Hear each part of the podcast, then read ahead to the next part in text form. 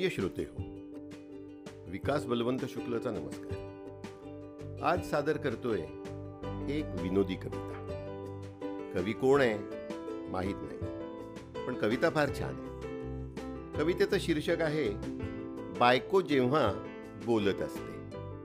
तर ऐकूया। बायको जेव्हा बोलत असते तेव्हा ऐकून घ्यायचं असतं। बायको जेव्हा बोलत असते तेव्हा ऐकून घ्यायचं असतं। नाहीतरी तेव्हा दुसरं आपल्या हातात काय असतं? भडका असतो उडालेला अनावर असतो रोष. भडका असतो उडालेला अनावर असतो रोष. वाभाडे काढत आपले ती सांगत असते दोष.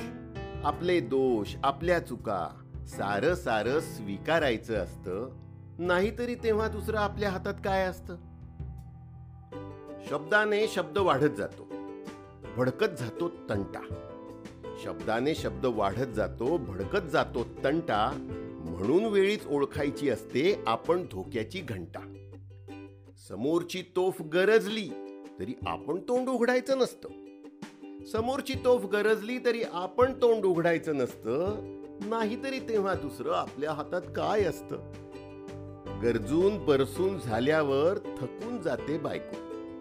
गरजून बरसून झाल्यावर थकून जाते बायको आग पाखडून झाल्यावर शांतही होते बायको.